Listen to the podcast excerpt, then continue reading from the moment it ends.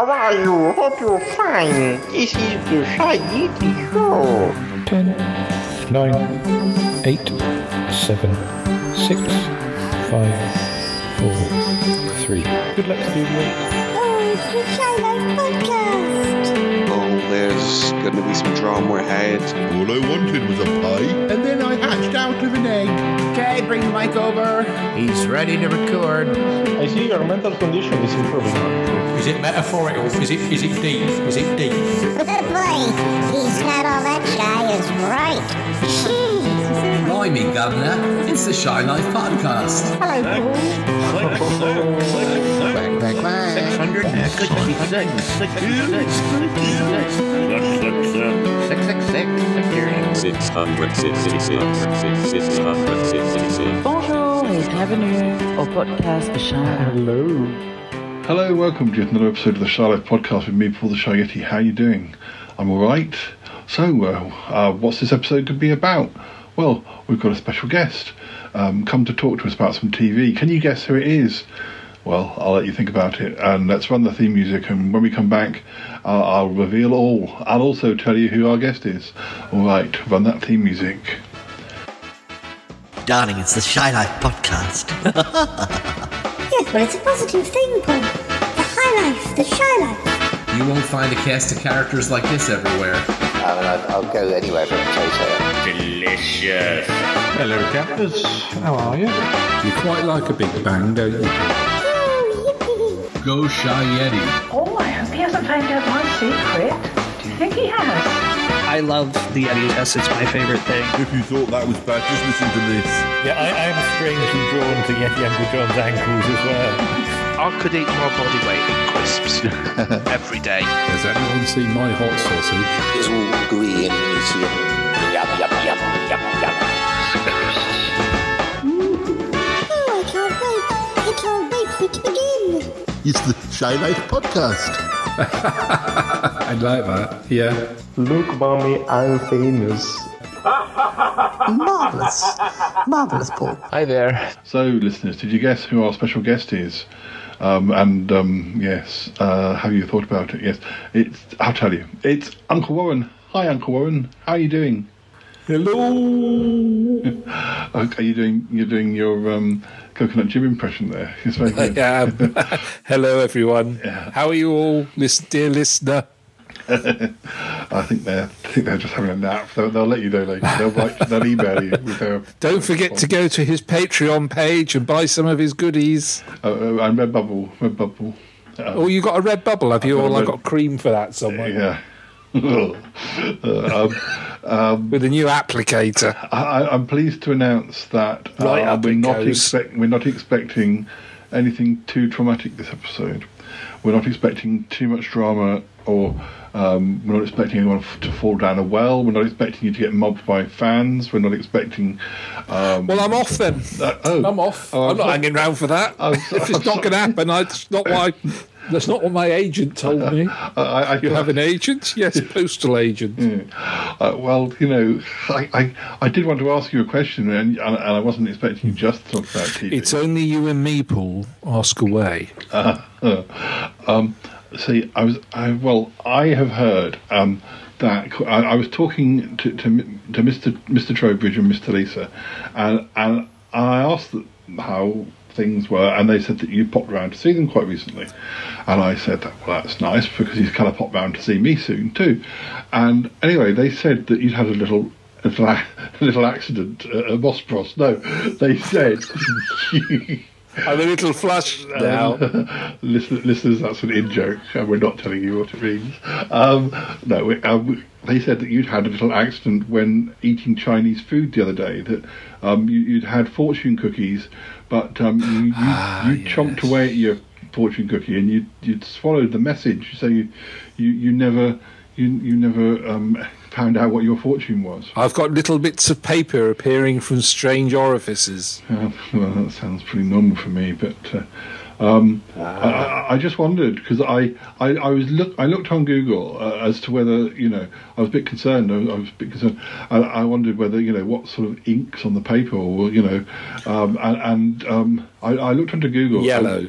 And, and, well, it said that. Um, uh, it said that the only known side effect of swallowing a uh, fortune cookie whole was that sometimes you you get a sort of uh, feeling of premonitions. Um, it, it's almost like you've become a fortune cookie uh, in a way, or, or you are able to predict things. My goodness, if I became a fortune cookie, I'd eat myself. I'd have enough food for a month. That would be. They're very boring, though, aren't they? Fortune cookies. They're, a little bit dry, but Yeah. I, I'm moist inside, so it may help. um, they're sort of slightly lemon, like lemony, aren't they? Are they? Are they or is that just me? Um, I think that's just you because the last one I had wasn't lemony. Are you sure you didn't need the little uh, hand wipe with it as Uh, well? Well, no, I, I, I, well, I did wonder where they'd been storing them because I, I, I we, we did a, an episode not so long ago where um, we all, well, Yeti Uncle John and um, and Cromitty and I, we, we, we all opened up our, our fortune cookies and um, then, well, we read our fortunes and actually the fortunes actually did come. Come, come to pass. So I'm, I'm sort of, uh, you know, I, I, I'm beginning to believe that there is more to these fortune cookie thing, thing than, than I first imagined. But Well, the, the the the thing was, I you see, I was um, thinking of looking into this, looking into the future because you know I've had a, a few weird premonitions in the past Mm. about the future, Mm. and I thought of getting a reticule. That's balls to you, folks. Uh-huh. Um, but this um, negated the fact that I um, can put my ball in my pocket and take it with me now because I've had the uh, I've had the op, and uh, I can just refer to my cookie. but, but well, that's marvelous. Um, I, I well, obviously you're here for a cup of tea and, and, a, and a slice of cake and, and to talk about some TV, and we'll be moving on to that in a moment. But I did wonder if, if before we, cake. I did wonder if before we finish t- t- today, coconut. um, whether, whether you, you, you might see Moist if, Victoria if finger. you, you are. Sorry, cake. I was just Oh. thinking of moist Victorian fingers. Well, we can arrange that, I'm sure. Um, I, I, I, yes, I was thinking if perhaps towards the end of the show, you might like to sort of see whether you can predict anything about the Charlotte podcast for future Ooh. episodes. Um, Ah, oh, I, I, I can predict something. Yeah. It's on the tip of my tongue. It's, it's, it's gone. Oh, right. Well, well, I'll give you some time. We'll give, I'll give you some time, and um, let's just let's just um, talk about some, some TV first.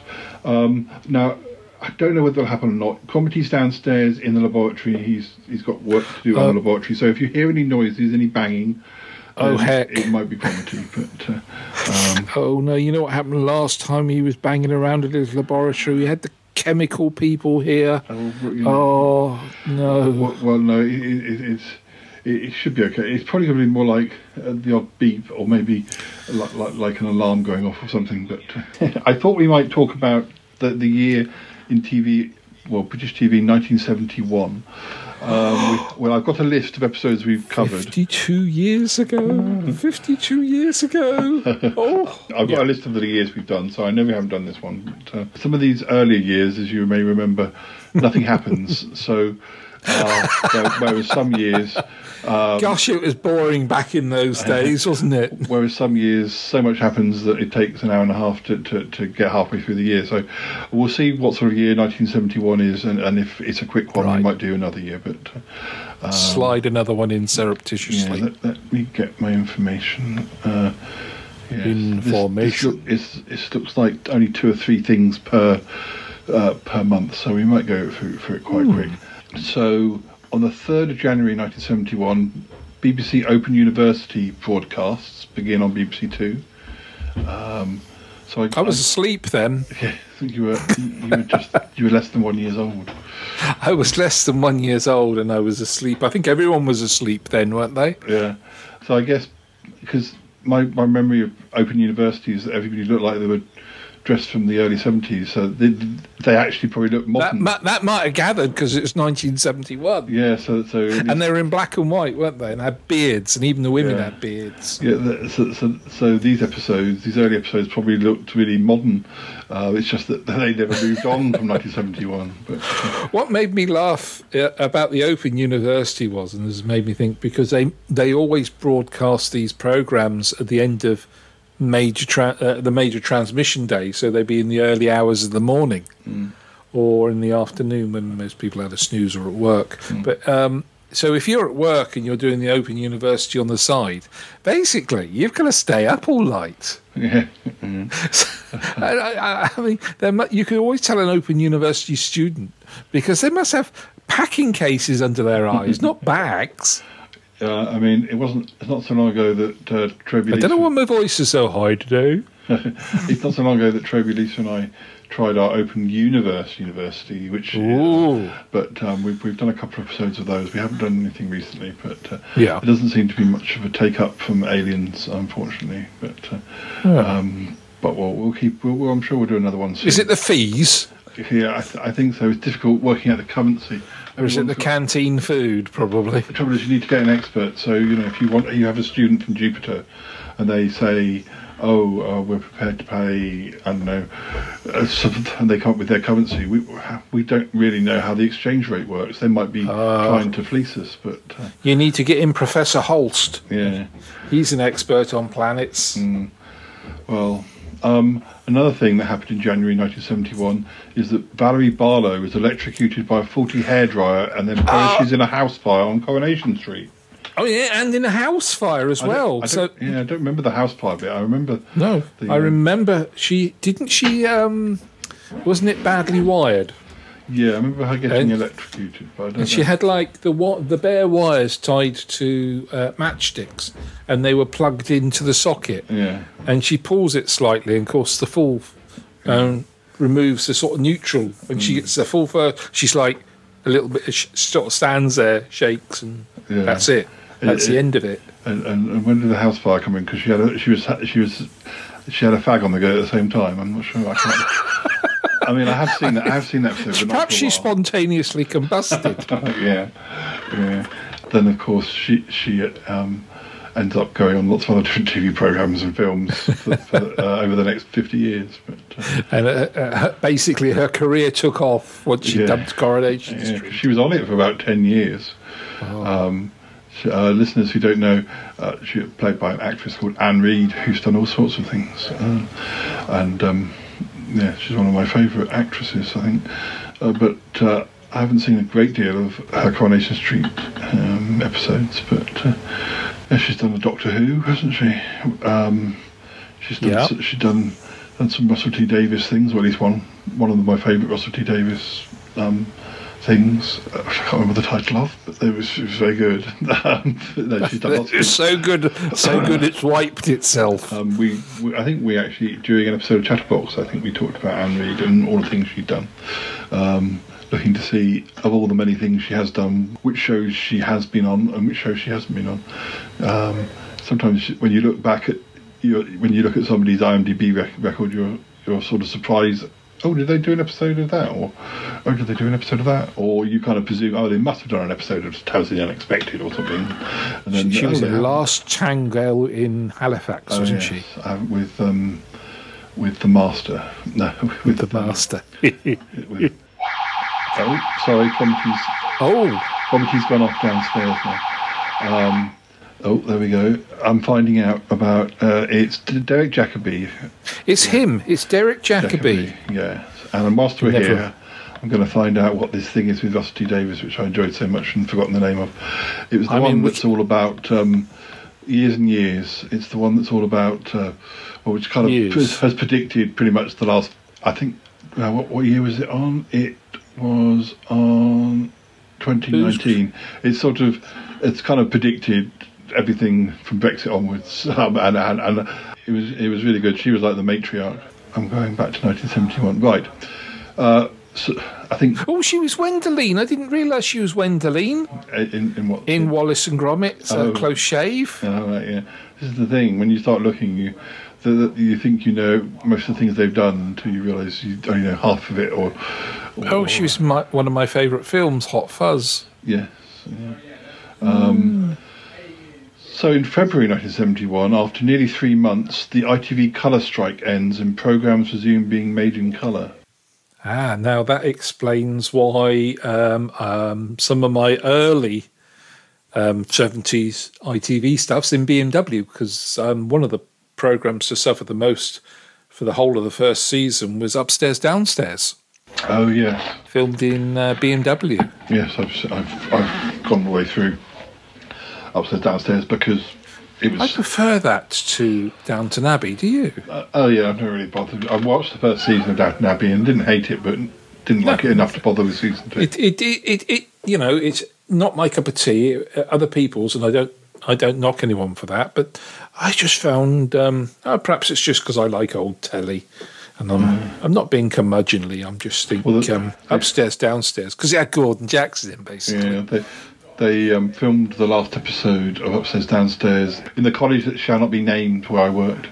Um, because they needed a, I think there was a wedding or something in the last episode, and they they because it was sort of set in the area where I worked. And Oh yes, Yeah, it was, wasn't it? I, Yes. and I used to walk part on the way to on the way to Sloane Square or to Kings Road to pop to the music shop at lunchtime. So, um, once a week, I tend I, I sort of sometimes walk past the actual house or the outside of the house that they would use for um, out, um, outside or arrivals um, uh, on upstairs downstairs. So I kind of got to the stage where I, I think I had a dream about it. I had a dream about it, or I saw a program about, the whole show, and then just thought, oh, I probably ought to watch upstairs downstairs. This was about at least ten years ago. After I'd worked there for quite a while already. But uh, I had a weird dream last night. Do you want to hear about it? yes, please. It involved Dickie Davies. Okay. Um, shall we? We better we better set the scene for the listeners who don't know who Dickie Davies. Dickie Davies was, if you could imagine, um, every Saturday between sort of lunchtime and five o'clock, there would be a sports program on um, commercial television here called World of Sport, and it would show various sports. And there would be this dapper chap with this interesting um, uh, moustache, wouldn't he? Called Dickie Davies. He was a bit of a character. He's still alive, actually. So careful what you no, say. he's not. He's not. Oh no, he is just dead. Very He passed dead. away. He's just dead. Like someone's passed you a bit paper. No, but, uh, but I- He's just dead. the thing is, yeah, when he I died about three months ago. When I clicked on it, it did. They hadn't. I clicked the first thing I clicked on. They hadn't updated that he was. That, uh, Ah. that it hadn't updated. But I got onto Wikipedia, and yes, he's only. He's just died quite recently.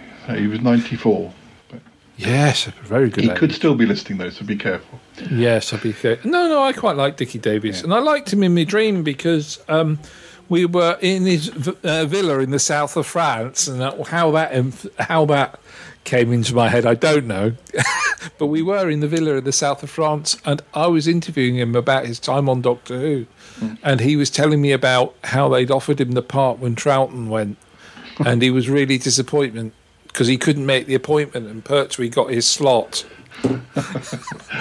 and then my dream just went on to these bizarre, bizarre scenes from various Pertwee stories.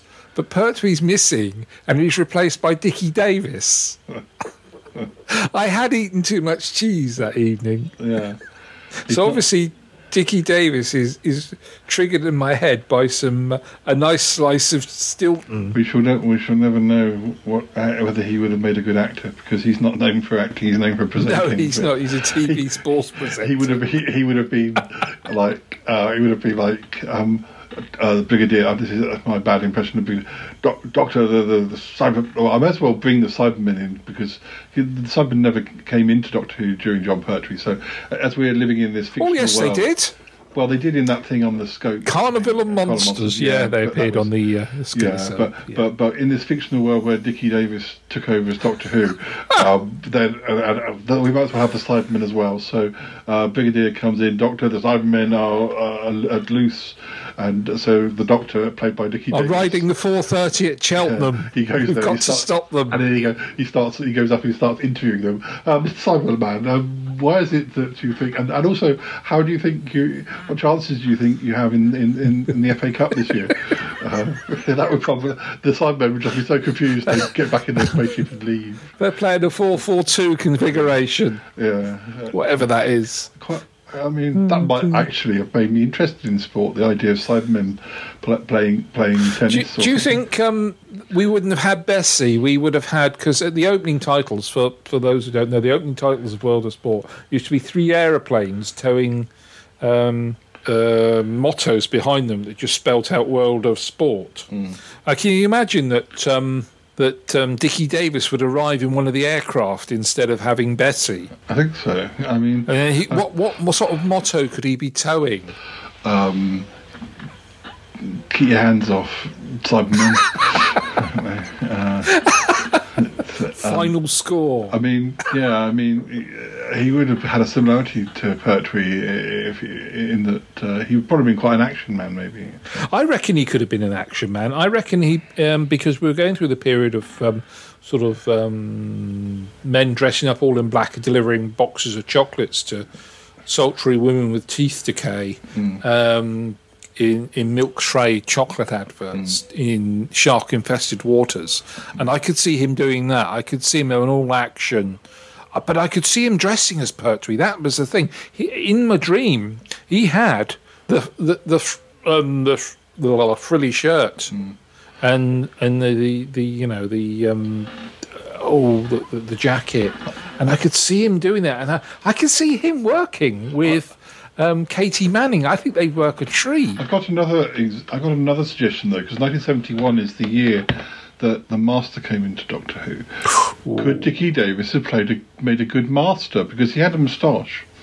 Um, or did- you telling me that all we need to play the master is a moustache? well, that's pretty much that's pretty much how it went later on. But uh, oh, yeah, that's true. even if they didn't have a moustache, they had to have a stuck-on one. Um, I don't know. He's too no. He's too nice, Too to play the master. He's yeah. He's too nice. Kind of Um, like Derek Jacobi. Going back to Derek, Derek Jacobi, it, it all comes together. Derek Jacobi played played a very nice character who was the master, but he'd forgotten that he was the master, and then he was unleashed and he became evil. Um, Yeah, oh, I suppose yeah, he could be hiding Yeah. his watch, couldn't he? Do you think then um, he he would rig Accrington Stanley to win the FA Cup? yeah, I think so. What what what would his TARDIS be? Um, a horse box. Well, that's actually how the the master. in oh yeah, I suppose we could keep the horse box. Horse yeah, box, could keep the horse box. Um, it's just a shame we didn't have Derek Jacobi for longer as the master. I think I guess I think he might have done some big finish, but that's not that doesn't quite count. But um, I like Derek Jacobi. I would much rather- as the master. I would have much rather had him than John Simm. I was not a fan of John Simm Master, but there we go. Um, uh, we, we can talk about that when we one day when we talk about 2000 and uh, whatever, the, that, whatever year that was. There you go. That was my weird dream. Well- Dickie Davies as Doctor Who, or not, as the case may be. But in my world, he gets my vote. Uh, that's good. That's taken up at least ten minutes of the show, so that's good. It's all it's all material. have some more dreams. Have some more dreams for next time. Please. Yeah, I can't repeat those. Oh well, we can do it after show. And it doesn't it doesn't have Dickie Davies in them. some podcasts, some podcasts would uh, would lap that up. But, uh, I think somebody was lapping it up Yeah. at some point. Well, Yes. hey, um, uh, so, so moving on past the colour strike. Um, So did everyone go around seeing in black and white for a while then? yes, everybody, my whole world. I, I, do you know, as a really, really, and I mean a really lung, lung child, I had lungs, yeah, but as a really young child, uh, because films and old television programs were in black and white, and this was when I was really young, I was convinced people could only see in black and white till the early 70s. well, Then they could see in colour. you you um. Did, you were probably too young to remember if your whole world went black and white for, for a few months, but uh, I no, I remember. Um, I remember two or three when I was two. Or th- I think my early memories of TV. Um, I do remember watching some kids programs, things like uh, Andy Pandy was being repeated, and I mean that's 1950s, and they were still showing Muffin the Mule. that poor mule. That poor mule, but we he's, he's having therapy now. Yeah, yeah. Probably gone rusty. Um, now, um, talking about um, talk, talking about February 1971.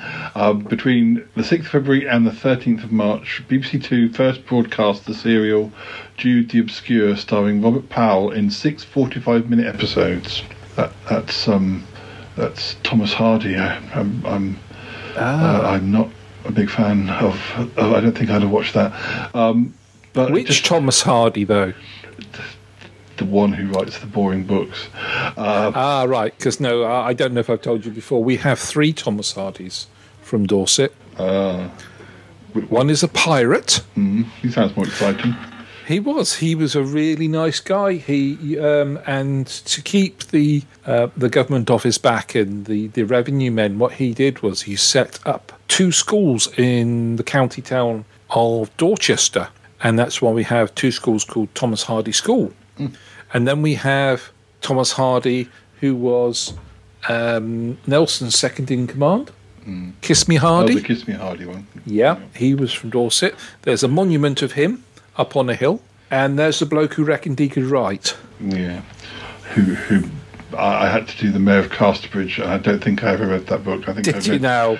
Did, I- what did the mayor of Casterbridge think of that? Well, he tried to sell me, but uh, which is for the plot of Oh. the book, which is the plot of the book, I think. Um, the uh, I, I I don't read remember Billie Piper being any of these. No. Um, and what I was going to say is that I guess this must be one of the first things that Robert Powell did after leaving Doomwatch, because that was 1970, wasn't it? So, Yeah, Um, yeah. But, Yeah, he uh, went for a holiday on the beach. It didn't go right. Winkle down the end of the pier. We've all been there. I was just going to to look and see, uh, Wikipedia only only seems to have his films. Um, that's bad. Are they trying to say that he never did anything other than films? Why- is there not a? That's a that's a poor show. I'll have to. That's Uh, what they said. Yes, he, he was. He did loads of TV. Uh, it's just the Wikipedia page only covers his.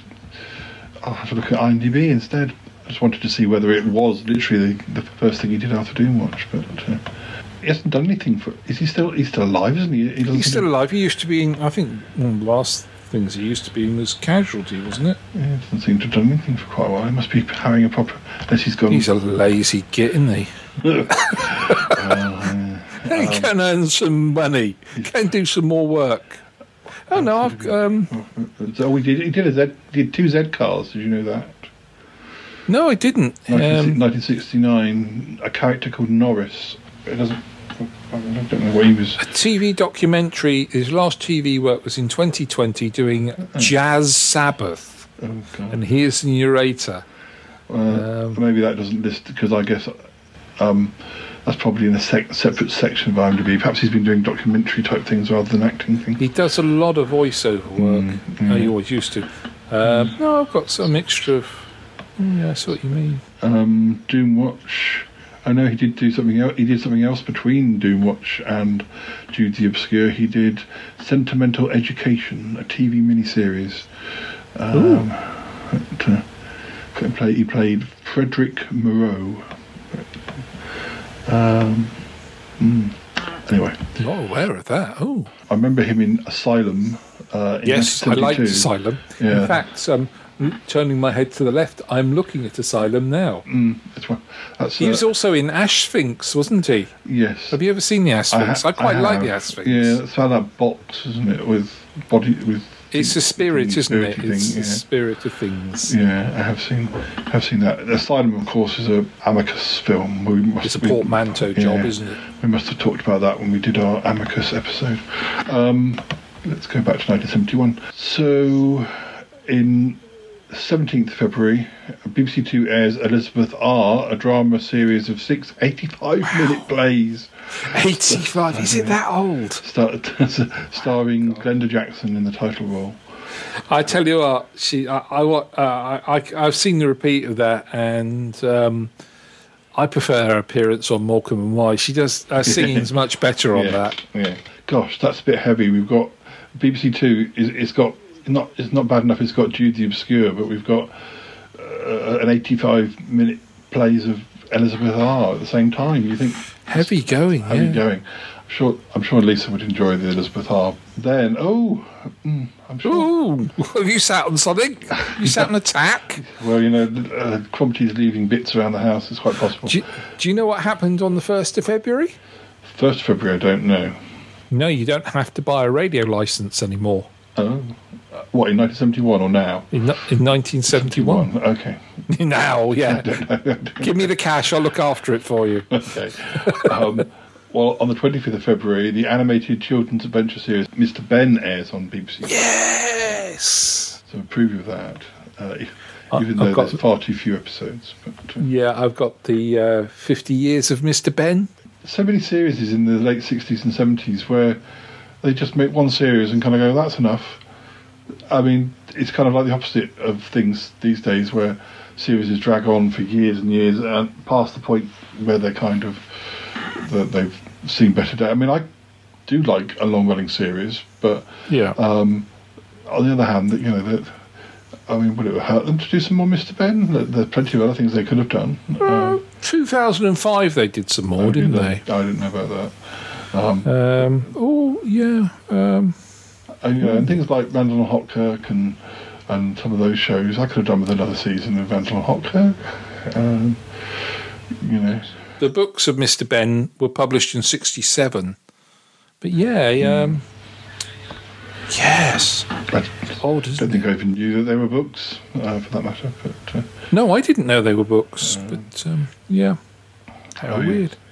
Mr. Benn, There is a festive road in Putney where it's based. Um, I didn't I thought he'd come from Putney. He didn't strike me as a person. I thought he'd go from northwest London rather than Putney, south of the river. so the um, is it going to list the books? No, the Red Knight. Oh, oh hmm. Oh, he had an annual out in 72. That's always a good mark of a TV programme.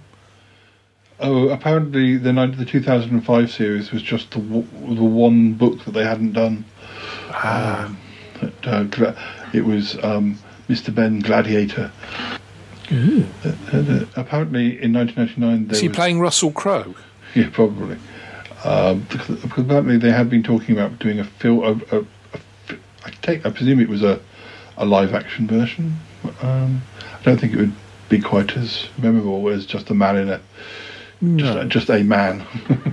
Just a man. just a man doing things. You're like, okay.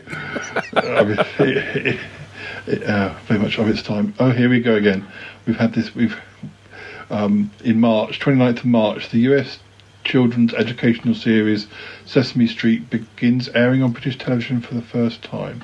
It will debut on ITV by first airing on HTV.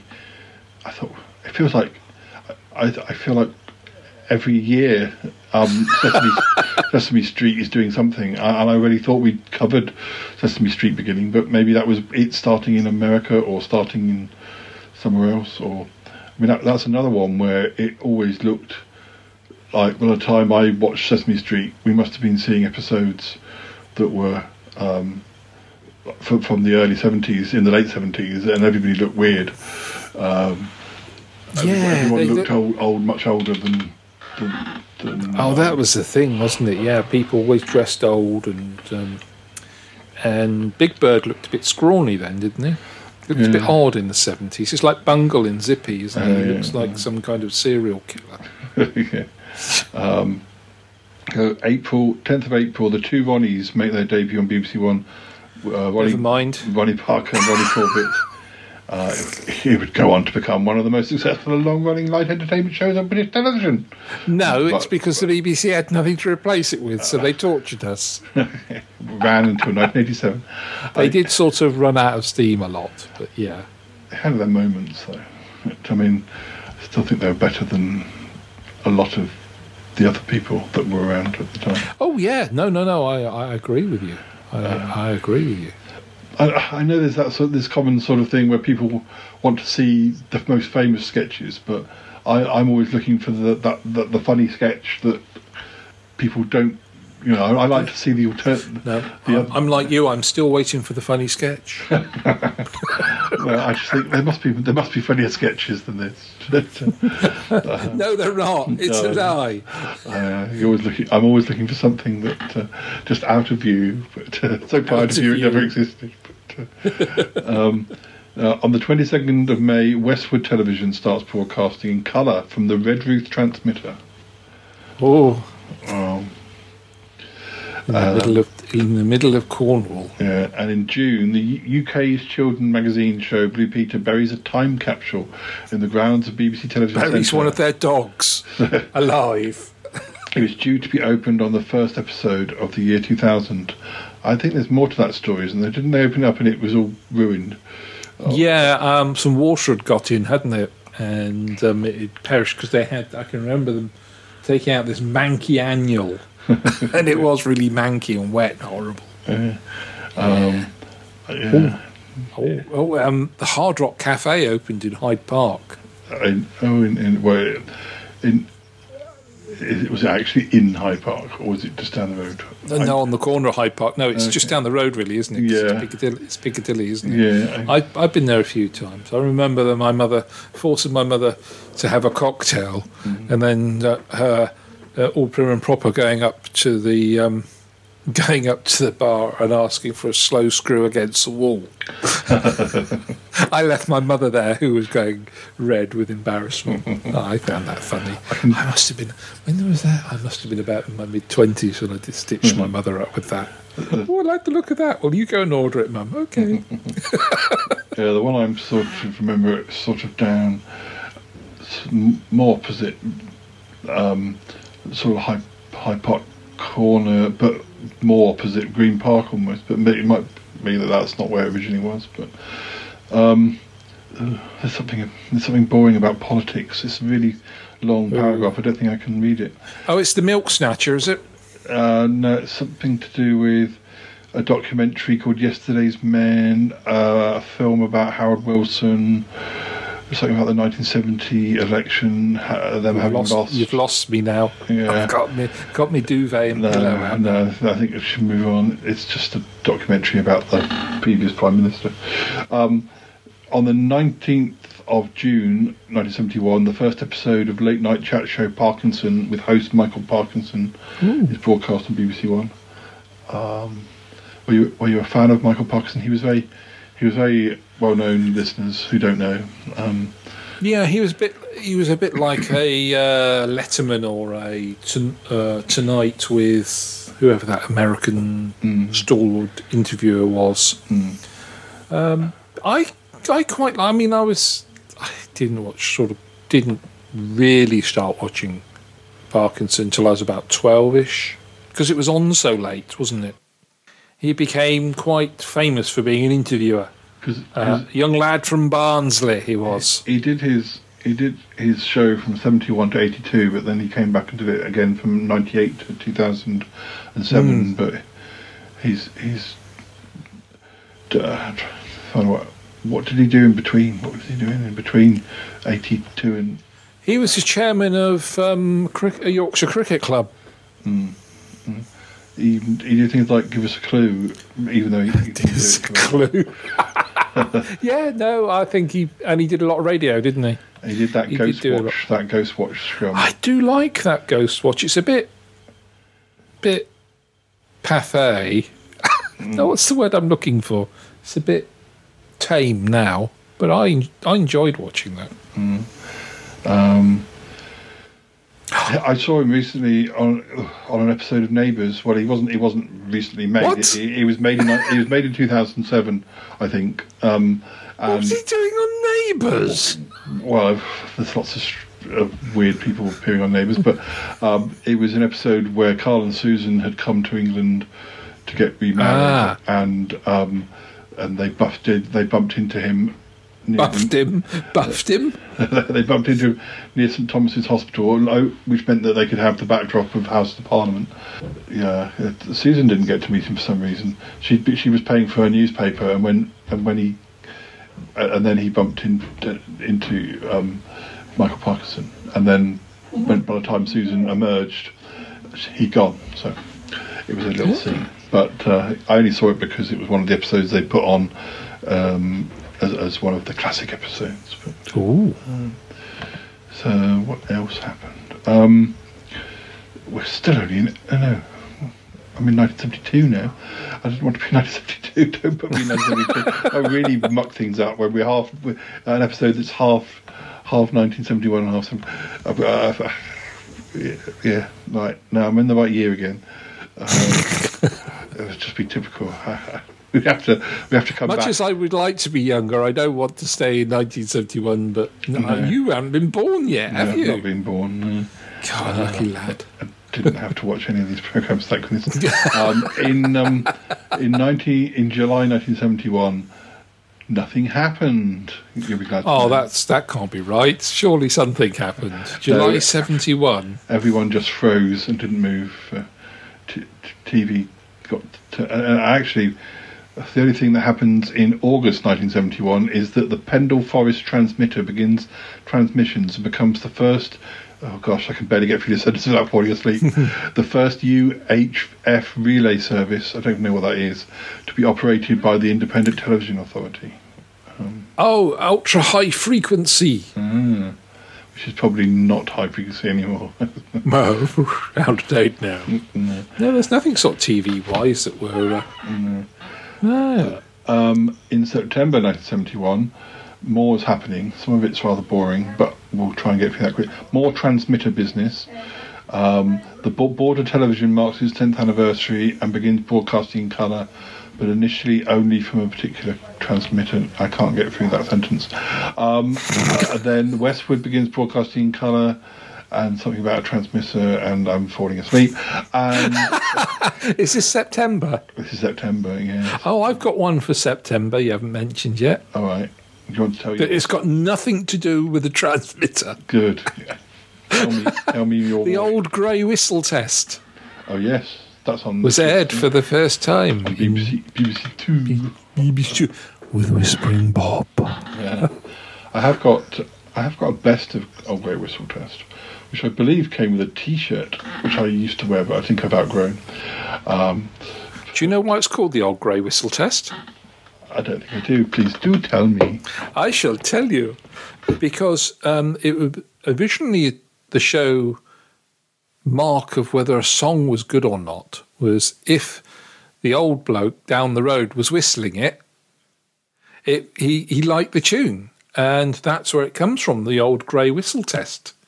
So if the old grey bloke down the road who's watched the telly and that listens to the music or whatever likes the music and whistles it, it's a hit. And that's where it's come from. Literally, that is where it's come from. I did not know that. Um, That's Whispering Bob's idea. Well, I've got a neighbour. He's an old bloke. He, we play some modern. If he listens to the radio, he said, "Play some modern music." If he if he doesn't like like it, he won't whistle. whistle to it when he hears it. So, it ran from seventy-one to nineteen eighty-eight. Hmm. Um, and, um, and it was known just as Whistle Test in the eighties, well, in the, Yeah. the mid eighties. Um, um, the other thing that happened in September 1971 is that ITV debuts The Persuaders with Roger Moore and Tony Curtis. Another one of those series that only, well, along this because it was ITC, wasn't it?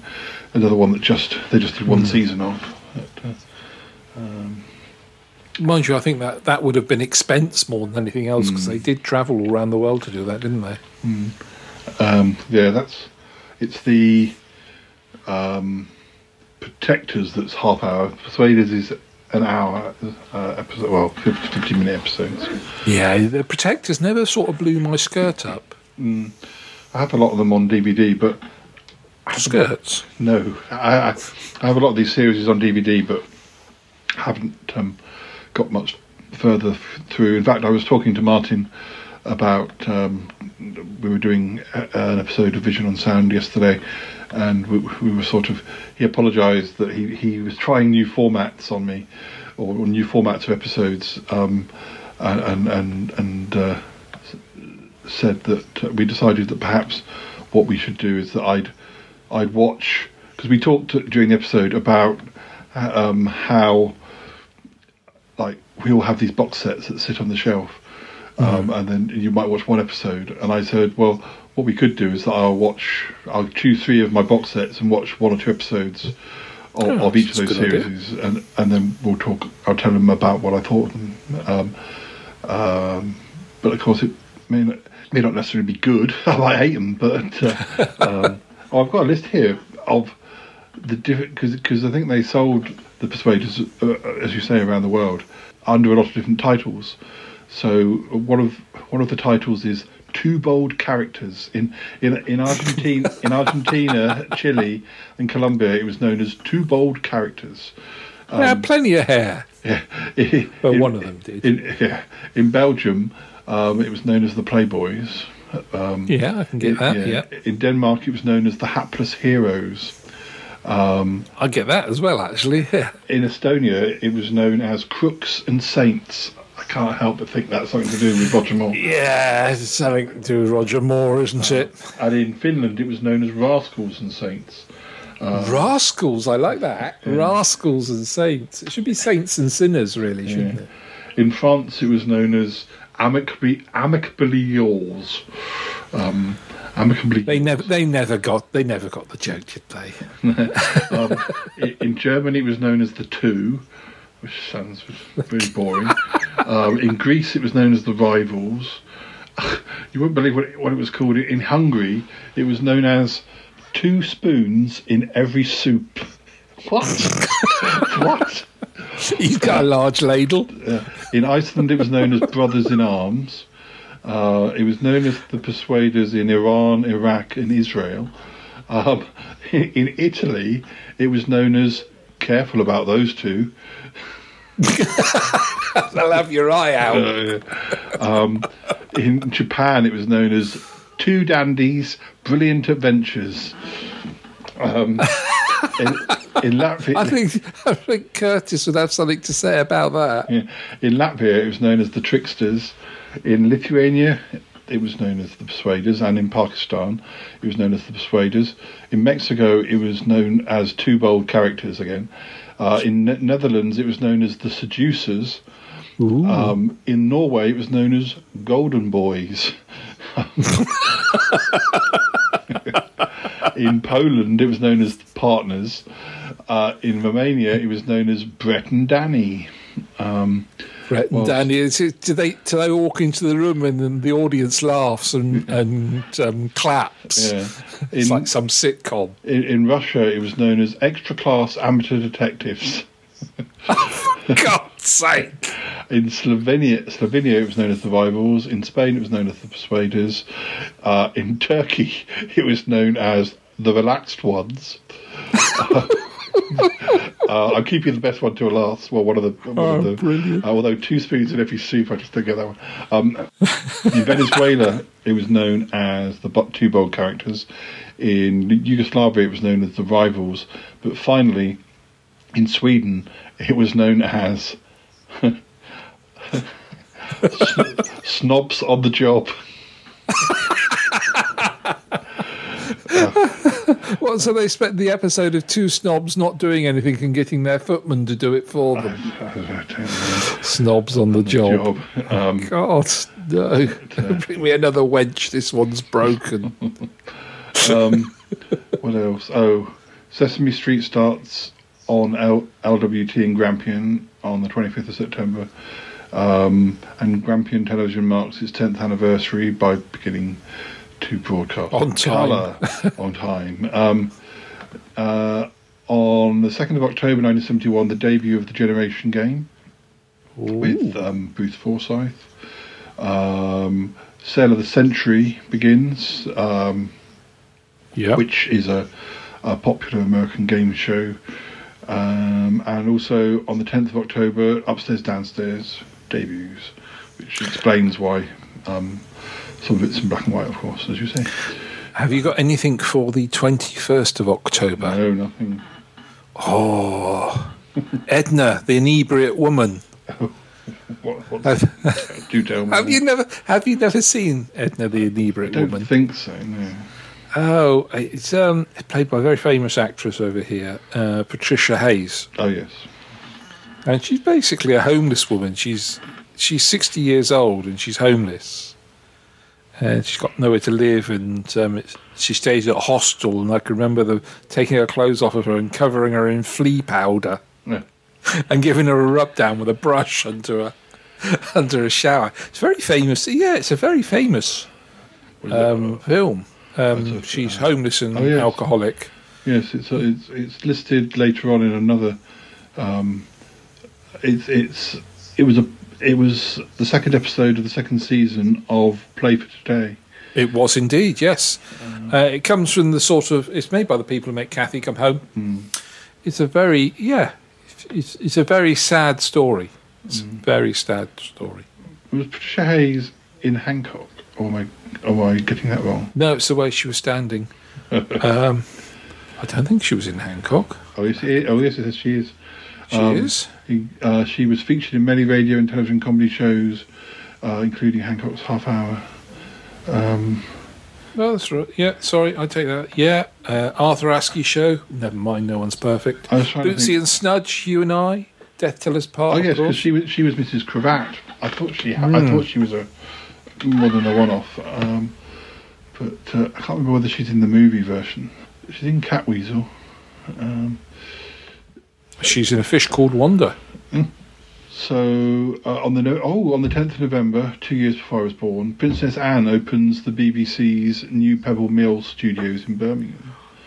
Um, and also, I I'm surprised I didn't know it started. I kind of thought it started earlier than this. Twentieth of November, the long-running children's program Play Away debuts in, on BBC.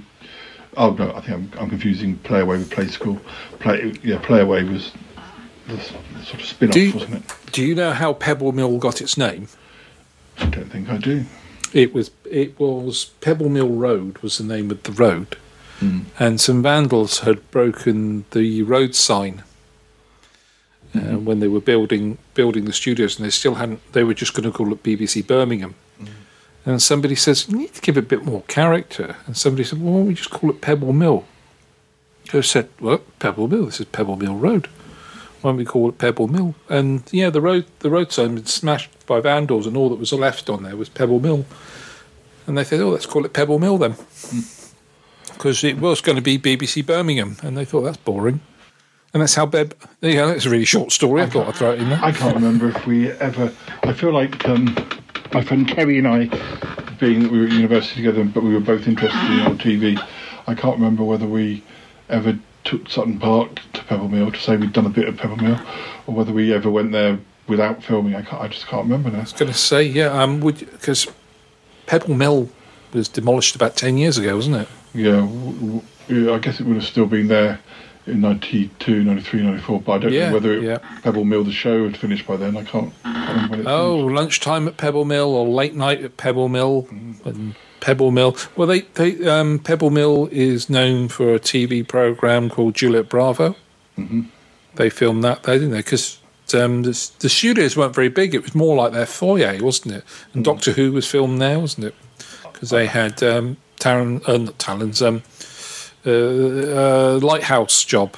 Mm, um, Horror Fang Rock. Horror Fang Rock, yeah. Yeah, I, I definitely seen some 2004 it was there too. because they, they they used on the on the Pebble Mill like lunchtime show. They used to have like musical guests, but then they'd probably have them like miming in the grounds. Um, I remember seeing um, a not very successful Bucks Fizz song.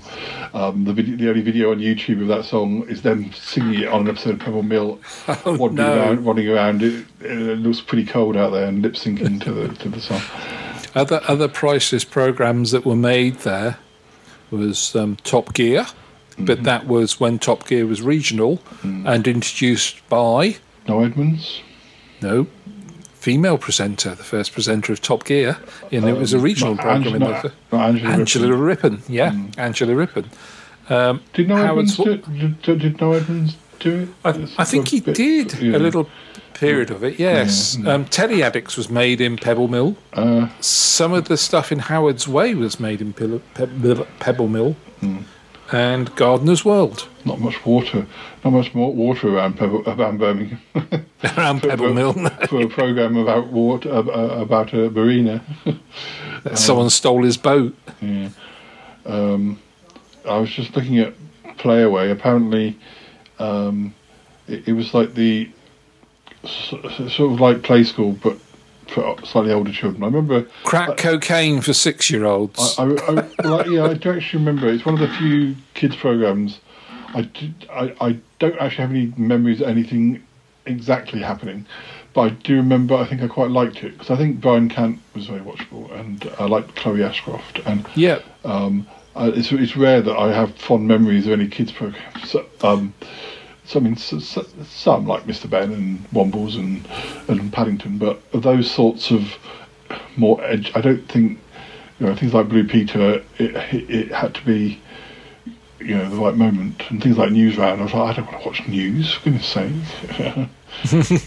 um, but uh, uh, yeah, a lot of out of 191 editions of Playaway, 132 no longer exist, and some episodes having been wiped in the early 90s. Um, yeah, Why sacrilege? Thought they'd know by then, wouldn't you? Mm. So we had have people like Brian Cant, Toni Arthur, Derek Griffiths, Mm. Lionel Morton, Chloe Ashcroft, Floella Benjamin, who is Mm. now in the House of Lords, Johnny Ball. Oh, happy days. No, we've got- I've got two more things, and then then we'll quickly whisk through some of the the debuts of 1971. But I, I need to pin you down before we go about. Oh, please do pin me down.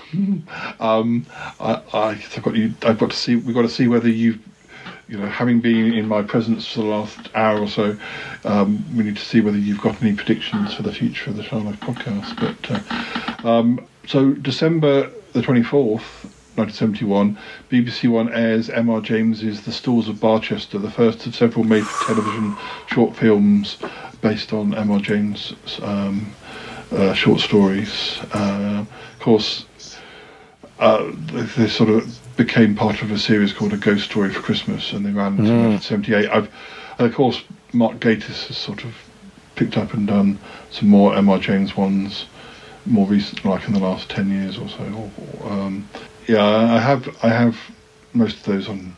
Well, I have all of those 70s ones on. Uh, they're, they're known for the M.R. James stories. One of the most famous is the is the Charles Dickens sto- um, story, uh, the Signalman. Uh, Oh, the Signalman, yeah, the Signalman. That's what that's sort of the go-to one, or the one with Michael Hordern in Whistle and I'll Come, that made in black and white. the remake of that is not as good, even though it's got John Hurt in it. He's very good, but it's what it, it's and it's not. And I can understand why they remake it because yes, it, it's nice to have a colour version having having got the black and white one. But what they do is rather than totally remake it, whoever adapted it feels they have to put subplots in that didn't exist in the original about an old people's home, and it and it doesn't bring anything to it whatsoever. Um, uh, and no, it's a shame. It's a shame because it has got a good. I mean, it's not a big cast, but it has got you know John Hurt. But some of the the the the, the funny thing is, there's two weird ones at the end. Yeah, because the first five are M.R. James ones, and then it's Charles Charles Dickens one is the sixth one. The seventh one i- is a weird one about a stone circle, um, and it's sort of more supernatural. That's quite strange. Um, and then the last one, the Ice House, is also Oh yes, I remember the Ice House. the Yeah, house. The Ice House is I kind of intrigued by it because the, the acting is very strange in it, and and hmm. people can go, go, have you seen Have you seen anybody at the Ice House? Yes. and, and, and I keep meaning to rewatch it again because it's kind of became um, um, when, when when I first watched it, we sort of ended up parodying it quite a lot around the house, as if we were looking at the camera and go, going, "Yeah, I, I like he was last seen at the Ice House. Ice House. it's about a strange flower that's growing on, on growing in an old hi- ice house in the grounds of uh, um, a, a health spa, and it and and there's a series of strange things happen. And yes, I really must watch it again. Um, yeah, they are they are really good because they're th- there's not a lot that's graphic or gory, but then there's always something that's kind of like you ooh. It's all psychological. Yeah. They're the best. The best ghost stories are sometimes. Yeah, or you just get a flash of something, or you know, Flash of something you shouldn't see. Yeah. Um, oh dear, this is not a great way to end. Um, the, this, this is the Boxing Day fair on uh, 26th of December 1971. BBC BBC Two airs its first terrestrial television showing of Victor Fleming's 1948 American epic film version of Joan of Arc, starring Oh, Ingrid Lord. Bergman, Jose Ferrero, uh, Leif Erickson, John Ireland, and Ward Bond. I mean, I'm sure it's a classic film, but sure really. It, it, it was hardly the most cutting edge. But, but so that's what The golden age of television. It's about 23 years old, uh, and and is it really? You know, it's, hardly Morecambe and Wise, is it? It's Um, hardly the annual Bond film, is it? No. Christmas, and New Year. Um, there must have been.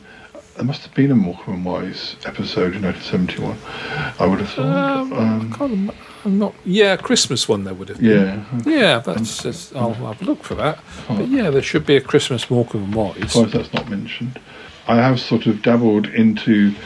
Um, I'm just typing. Yeah, seventy-one Morecambe and Wise Christmas show. Is that one of the famous That was ones? broadcast. That was broadcast in 1971. oh, wow. It is available on DVD. I have it because I bought a set. I bought a set of. Um, there was a particular. I may have mentioned it before. There was a particular sketch I wanted to see, and I tracked it oh, down. it's got Andre Previn on it. Oh, yes. uh, um, is that the all the all the right notes in the wrong order, or is that? Or is Yeah. Um, th- I think it's maybe 1972, maybe where where um, they. It's. I was looking for this sketch with Jack Jones in, and I and I eventually checked it, tracked it down to one of the Christmas specials, and it was one of the ones that's not considered quite as classic because it wasn't written um, by by the sort of famous um, writing team of the time. Um, Yeah. they had a year off or whatever. Oh, Eddie Braben, you mean? Yeah, Eddie yeah. Bain, yeah. Yeah, and I found I so I, I, I tracked it down and um, yeah, there's a, a, a- box set of all the Christmas specials, all BBC Christmas specials, about about a fiver, um, about a three a three disc set. Uh, Wow, I was kind of like, grab that. Okay, yeah, I'll get that. Um, but uh, um, before we leave 1971, I shall just have a look and tell you some of the other things that made made their debut in 1971. Uh, on BBC One, we have things like Last of the Mohicans. Is that is that a that's, Oh, yes, that's a TV series, and that series. stars Philip Madoc. uh, Yeah. Um, it is available on YouTube. I've been watching some episodes. It's rather good. um, Dave Allen at Large? Um, yep, got Dave Allen. I like Dave Allen. I went to see him live once. Really enjoyed that. and um, that's your funeral. It's a sitcom. Um, Oh, what? It, it, it's it's um, never heard of it. It's uh, Bill Fraser. Um, Oh, there was a f- urban ah. legends about the funeral industry. Right, because they did a film about Bill Fraser, and I can't remember Oh, who the other f- thing. And I think Yes, it's it was made by made by Hammer Films. yes, and that was called um, "It's Your Funeral." It's a comedy, yeah.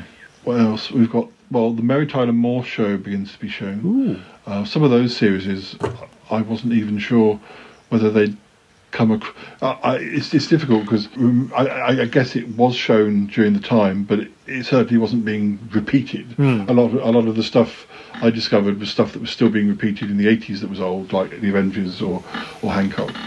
But Mary Tyler Moore, when I came to watch Mary Tyler Moore, uh, I, I wasn't. I was. I found it quite difficult to find out whether some of these shows had even been ever shown on on the on the BBC or whether they were just briefly. But uh, uh, we've got Sykes and the Big Big Show. That's Eric Sykes and Hattie Jacques sketch comedy show. Um, how many episodes? About six episodes. Else have we got? Alas Smith and Jones. Oh no, sorry, Al- Alias. Smith and Alias Jones. Smith and Jones, the two, uh, the two cowboys.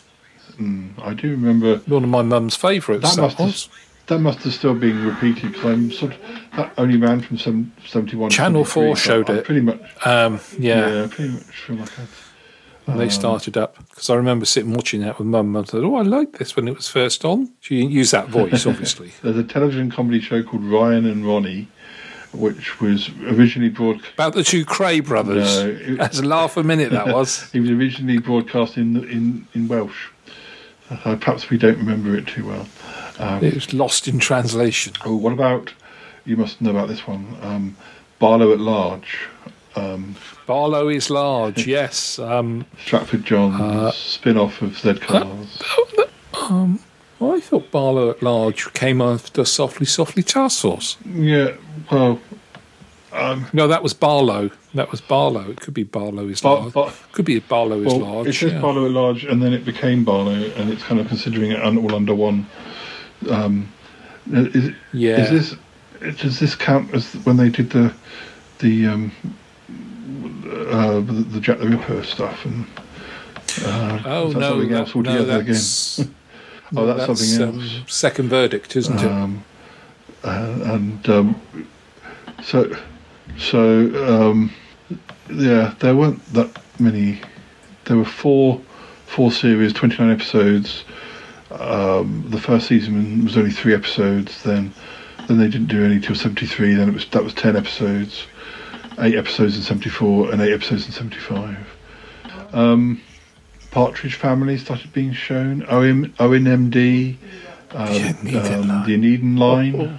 Now look here. What's that? A situation comedy with Barry Cryer and Graham Chapman.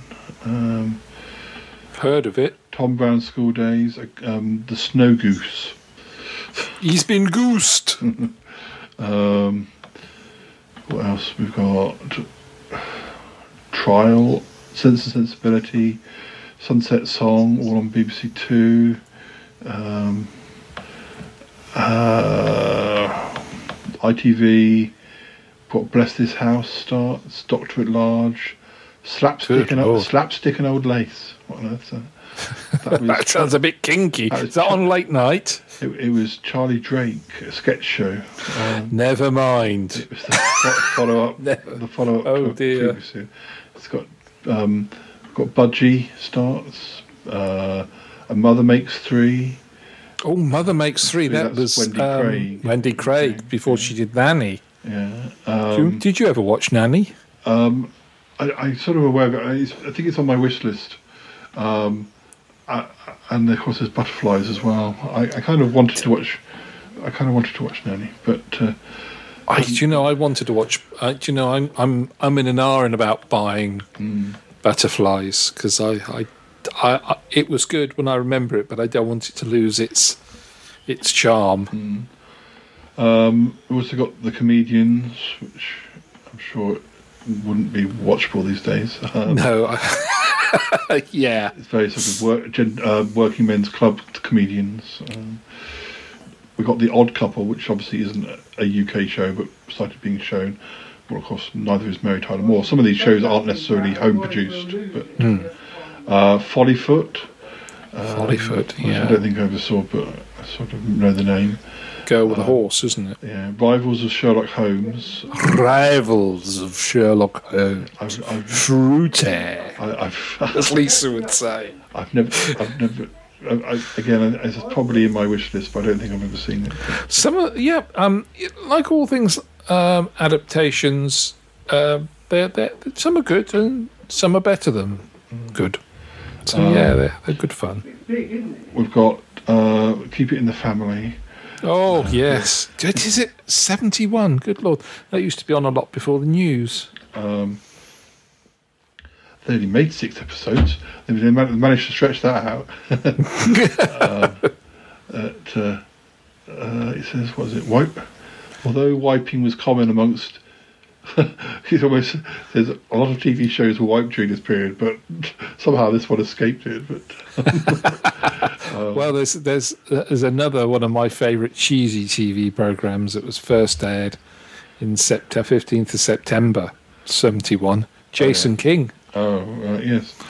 Uh, what, I guess I see that. Yeah, uh, I've got that on DVD. Although I was talking about that with with Martin. With the Funny enough, that. Uh, yeah, so was I when we were talking about cheesy TV programs. I said you can't get more cheesier than that. Yeah. Um, we've also got the Marty Feldman comedy machine. Um, we've got Tottering Towers. Um, it's a British comedy television series. Never heard of that. Uh, and this one, Lollipop, Lollipop loves Mr. Mole. That's a sitcom. That's a Jimmy Perry sitcom. Uh, two seasons. Uh, See, I've never seen. oh, it's uh, Peggy Mount.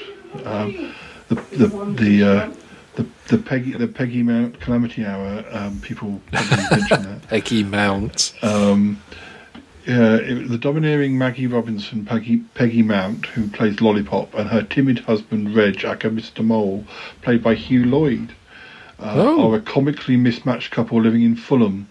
Um, they married late in life, Lollipop having had age, aged parents to look after, and Mr. Mole having waited for Miss Right.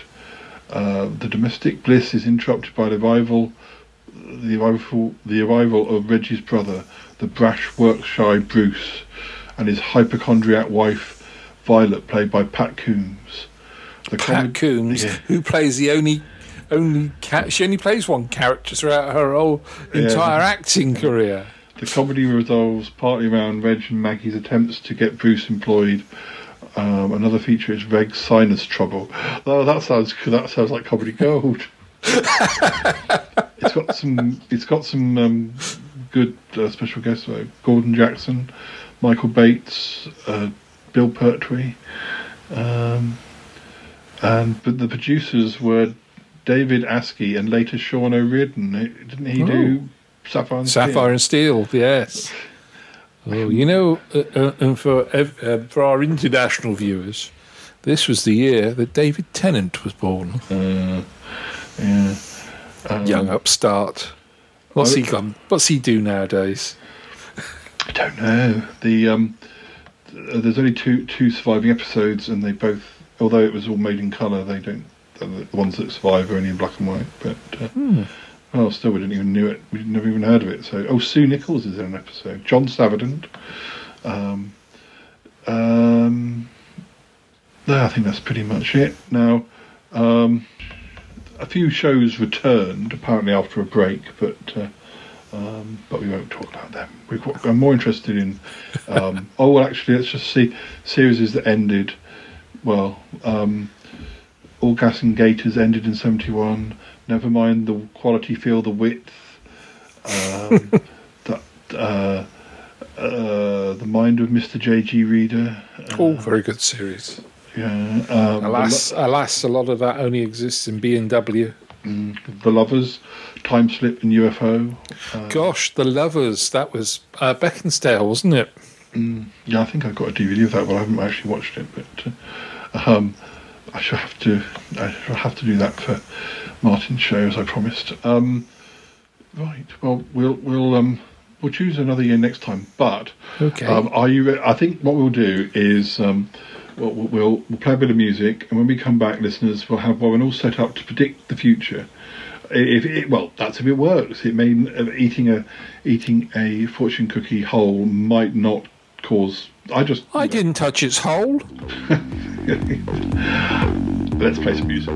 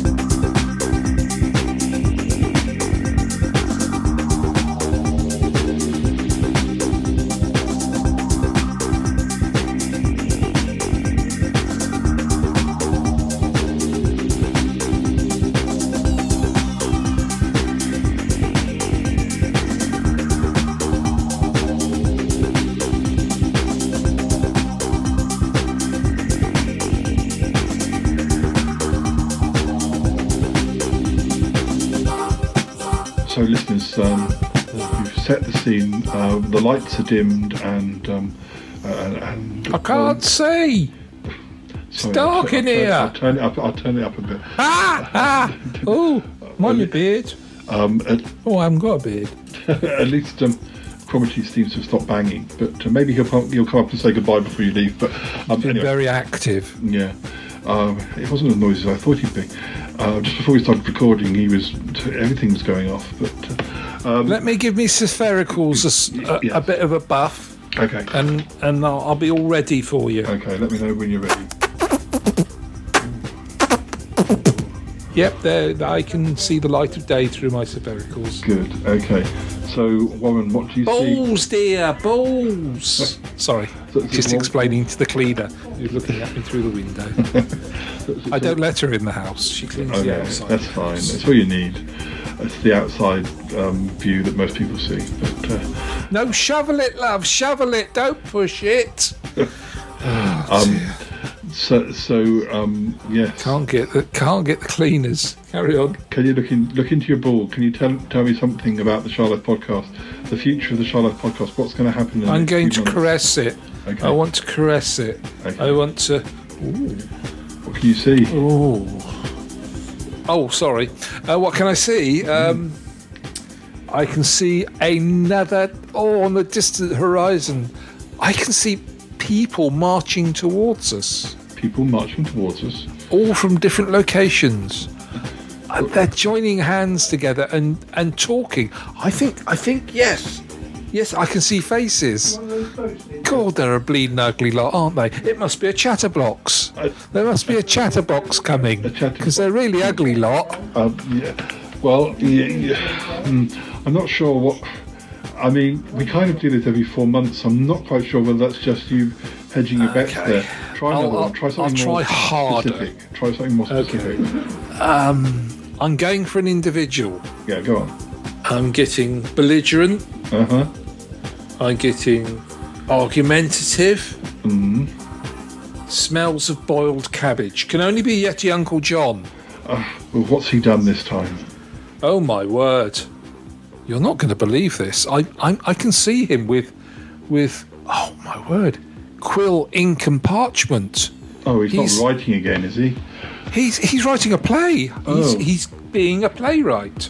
Oh dear. I mean, he tried to write an autobiography once, and I had to kind of have it impounded because it was just fabrication. I think it's him. He's wearing tights and a ruff. That's all. Yeah, he tends to, he tends to, to wear that sort of thing when he's hanging around the house. Oh, something else is happening to him. He's not happy with it. What? What? He is not happy. What? Oh, oh no, I'm, I'm a bit worried about Yeti Uncle or jo- Uncle John. No, he's he's sporting a wound. Oh, what's happened? He's he's oh my word, he's been bitten by a snail. A snail? A snail, you Yes. say? I A snail, I say. A snail, you say. A snail, I say. I didn't even know that snails. Well, I, I think I did know that snails had teeth, but not teeth that could actually bite. Goodness. What do teeth do then if they don't bite? Well, I know, but not like. Do they do a, a, a- dance hall routine? Well, yes, but snails eat lettuce. They don't eat Yeti Uncle John's. They're not supposed to anyway. But uh, uh, wha- what Is it else? perha- well, Well, I mean, let's, let's go deeper. I'm going deeper into Yeah. my sphericals. yeah. Oh, oh, Patina. Yes, Patina. Oh, What about her? What, what about? oh, Bettina? sorry. Um, Patina is going to be reunited with a former lover. Oh, well, that, that makes sense because he, she was reunited with her former lover Max last year, and we were wondering whether he She might gets show about up. a bit. We were wondering whether he. Well, they weren't. They weren't. They weren't reunited in a romantic way.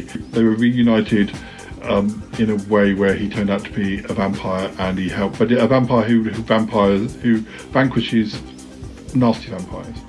Um, we we haven't heard from him for a while, so we did wonder what was going on with him. So, you know, that, well, that's that's positive. Um, anything else? Well, my friends, I have one last prediction, my Okay. friends. Okay.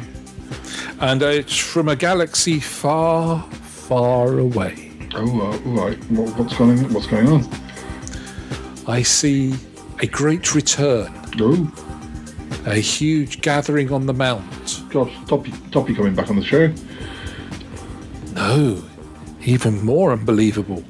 Ick from another dimension. Oh, well, that's a relief. Um, he's been gone for ages, but we, we didn't like to go and rescue him because it's frightening, you know, going into the other dimensions and things. Uh, and, and I haven't got the legs for it these days. Um, Well, he's definitely got the legs for it, from what I can see. oh, well, oh, well, it's a relief. Well, I and he comes back intact. presumably, hopefully. Virginal intacte is what I can see in my. Yes, yes. Good, good. It's all attached. Oh, well, Everything, well- everything's attached to it. Good, So well- yes, he's coming back in one piece. Well, let's just hope that some of your predictions actually come to pass. Uh, um, oh, that was I, that was that was Well, it- exhaustive. it proves that was that exhaustive. I proves that might swallow- have a wine gun now. it proves that noisy one. it proves that swallowing a, a fortune cookie whole can lead to. You, I did not eat its whole. No. Oh, anyway. Um, I think we've run out of time, so uh, listeners, to have to say thank you to um, Uncle Warren for talking to us about TV and for predicting the future episodes of the Shy Life podcast. And um, uh, There will be many more. I can see many more. oh, good. Um, and, and, and I hope you'll come back and join us again. soon, I will Uncle do. It's Warren. been an absolute pleasure, listener. And, It's um, been a pleasure. I'll be round to uh, service your audio equipment.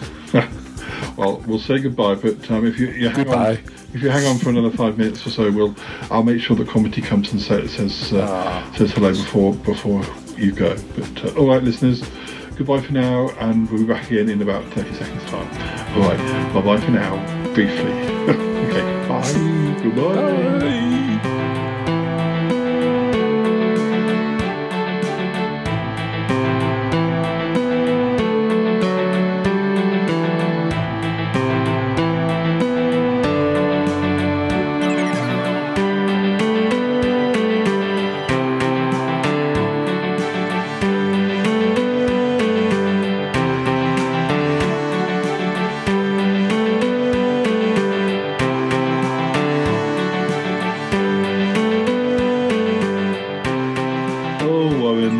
It's so good to see you. Cromitty, high five. How you doing there? Uh, I'm doing okay.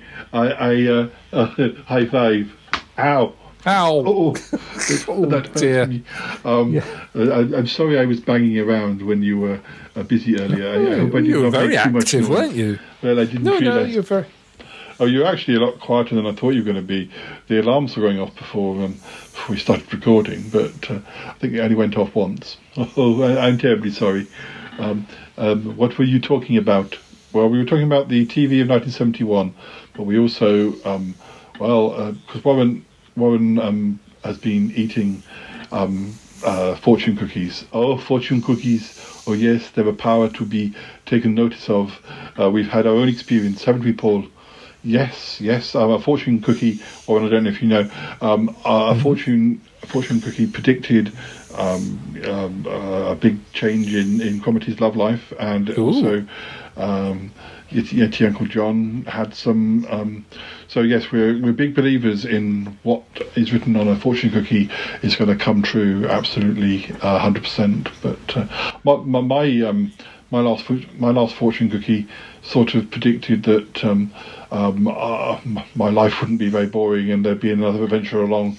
And doing the Shy Life podcast, that, that that's pretty much true. That that pretty much is what happens. on Well, a- I am just opening another fortune cookie. Oh yes. And it says you will have an unfortunate accident outside a gentleman's outfitters. Who- Who's that going to happen to? You, I don't know. I don't know. It's, uh, Not know. Not sure. It could ha- it could could could happen to me. I, f- I feel like I don't I don't know where that's come from. I feel like that, that, that there's sort of deja vu there. I feel like this has happened before. Oh no, not a French food person. Me. So maybe that's why there's an unfortunate accident outside of Mostros because of the French food. Um, Ooh la la! yeah. Say boom, say boom. um, oh, and Cromitty, uh, um, well, oh, it's Uncle John's coming up the path. I can hear the theme music Quick, coming. turn the lights I off think- pretend we're not in. I think we're going to have to have a quick word with him. Um, but uh, we're, we're, we're, we've got some more music to play. We'll be back in a moment. I gotta go now. Bye. I want to down with you! Gotta go. Bye. Goodbye, goodbye, goodbye, goodbye, goodbye, It's been good, but yeah, definitely time to come home now. Wow. Really? No kidding. Goodbye, goodbye, goodbye. yeah, goodbye, goodbye, goodbye. This show is part of the Pride 48 network. Find more shows over at pride48.com. Oh dear. What's going on now? Oh, it's the Shy Life Podcast. Let's go. I have a voice. I have a voice. You have a voice. You have a voice. We have a voice. We have a voice. Unique voices in podcasting. UnivazPods.net. That is so cringe, oh my god. You're a man of culture as well.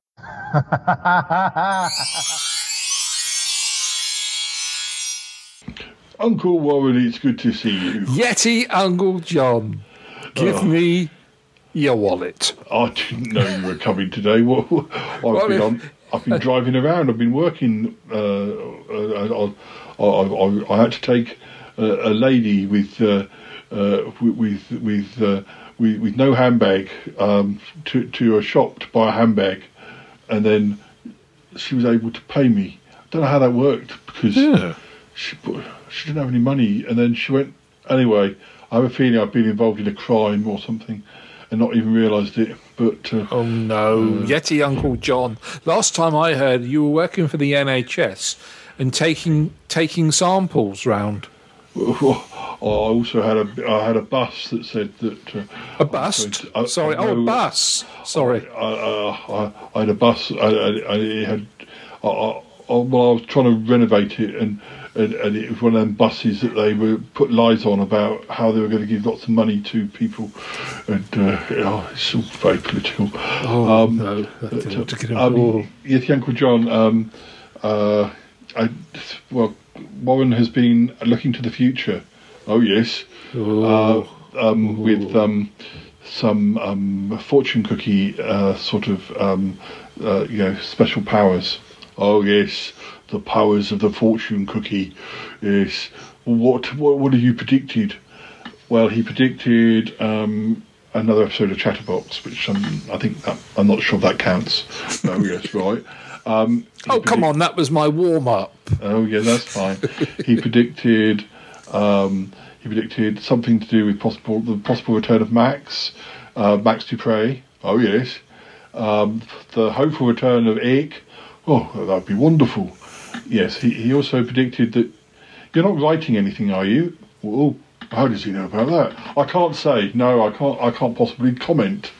Uh, he, he well. What's um, that thesaurus under your arm? Oh no, it's it's a it's, it's a diplodocus. It's not a thesaurus.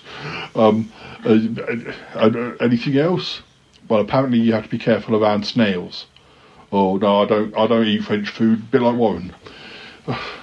Oh well. Um, I, I think the snail encounter is going to be very interesting. Uh, well, I'll have to see. Oh dear, oh dear. It's all been very busy, and and uh, I was downstairs bagging at the time. I missed it all. I missed it all, didn't I? Yes, you did. You, you you did it. Too busy banging to come and join us.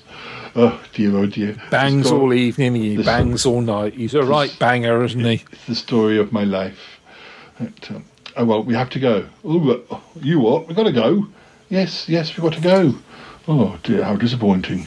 Oh well, there'll be another episode along soon, I'm sure. If not several. Um, yes, there will be several.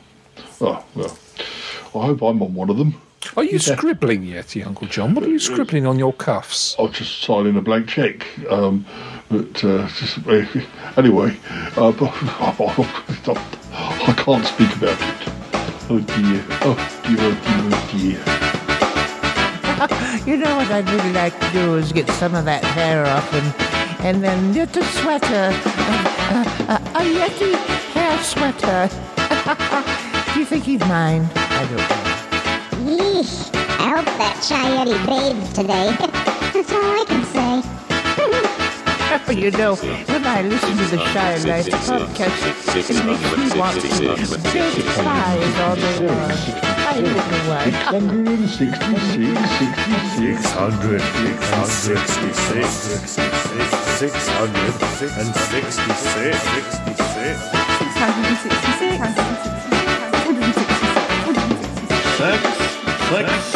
Six hundred sixty-six.